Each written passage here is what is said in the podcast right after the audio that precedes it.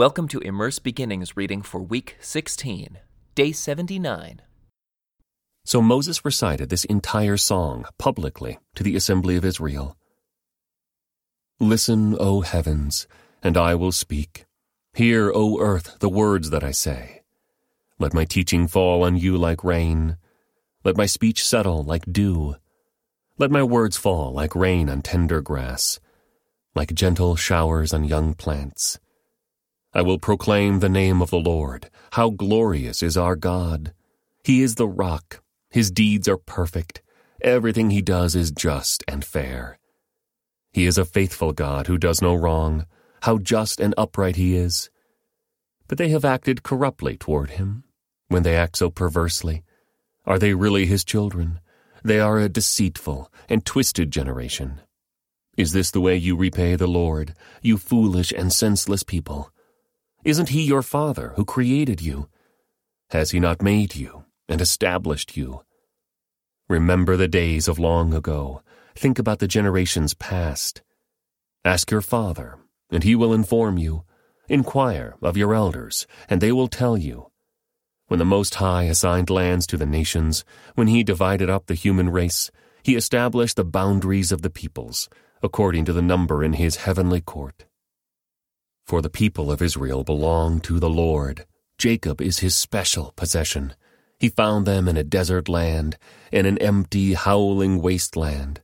He surrounded them and watched over them. He guarded them as he would guard his own eyes.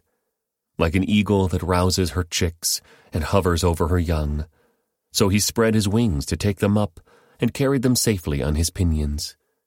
The Lord alone guided them. They followed no foreign gods. He let them ride over the highlands and feast on the crops of the fields. He nourished them with honey from the rock and olive oil from the stony ground. He fed them yogurt from the herd and milk from the flock, together with the fat of lambs.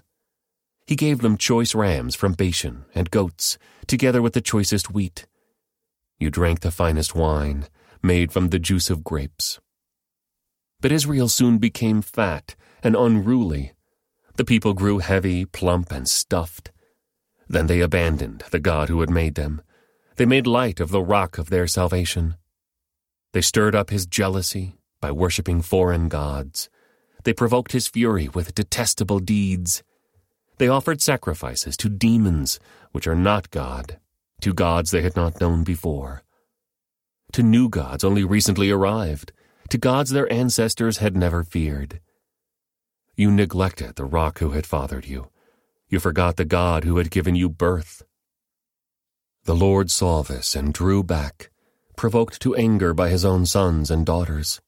He said, I will abandon them. Then see what becomes of them, for they are a twisted generation, children without integrity. They have roused my jealousy by worshipping things that are not God. They have provoked my anger with their useless idols. Now I will rouse their jealousy through people who were not even a people. I will provoke their anger through the foolish Gentiles. For my anger blazes forth like fire and burns to the depths of the grave. It devours the earth and all its crops and ignites the foundations of the mountains. I will heap disasters upon them and shoot them down with my arrows. I will weaken them with famine, burning fever, and deadly disease. I will send the fangs of wild beasts and poisonous snakes that glide in the dust. Outside, the sword will bring death, and inside, terror will strike both young men and young women, both infants and the aged. I would have annihilated them, wiping out even the memory of them. But I feared the taunt of Israel's enemy, who might misunderstand and say, Our own power has triumphed. The Lord had nothing to do with this. But Israel is a senseless nation the people are foolish without understanding. Oh, that they were wise and could understand this. Oh, that they might know their fate. How could one person chase a thousand of them, and two people put ten thousand to flight, unless their rock had sold them, unless the Lord had given them up? But the rock of our enemies is not like our rock, as even they recognize. Their vine grows from the vine of Sodom, from the vineyards of Gomorrah, their grapes are poison, and their clusters are bitter. Their wine is the venom of serpents, the deadly poison of cobras. The Lord says, Am I not storing up these things, sealing them away in my treasury? I will take revenge, I will pay them back. In due time their feet will slip, their day of disaster will arrive, and their destiny will overtake them. Indeed, the Lord will give justice to his people, and he will change his mind about his servants when he sees their strength is gone, and no one is left, slave or free. Then he will ask, Where are their gods, the rocks they fled to for refuge? Where now are those gods who ate the fat of their sacrifices and drank the wine of their offerings? Let those gods arise and help you. Let them provide you with shelter. Look now, I myself am He. There is no other God but me. I am the one who kills and gives life.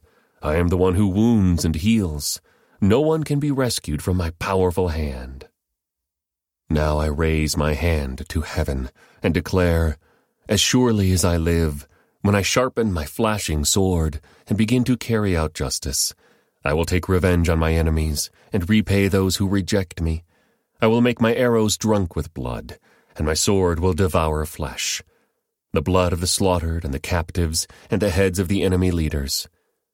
Rejoice with him, you heavens, and let all of God's angels worship him. Rejoice with his people, you Gentiles, and let all the angels be strengthened in him. For he will avenge the blood of his children. He will take revenge against his enemies. He will repay those who hate him and cleanse his people's land. So Moses came with Joshua son of Nun, and recited all the words of this song to the people. When Moses had finished reciting all these words to the people of Israel, he added, Take to heart all the words of warning I have given you today. Pass them on as a command to your children, so they will obey every word of these instructions. These instructions are not empty words, they are your life. By obeying them, you will enjoy a long life in the land you will occupy when you cross the Jordan River. This concludes today's Immerse Reading Experience. Thank you for joining us.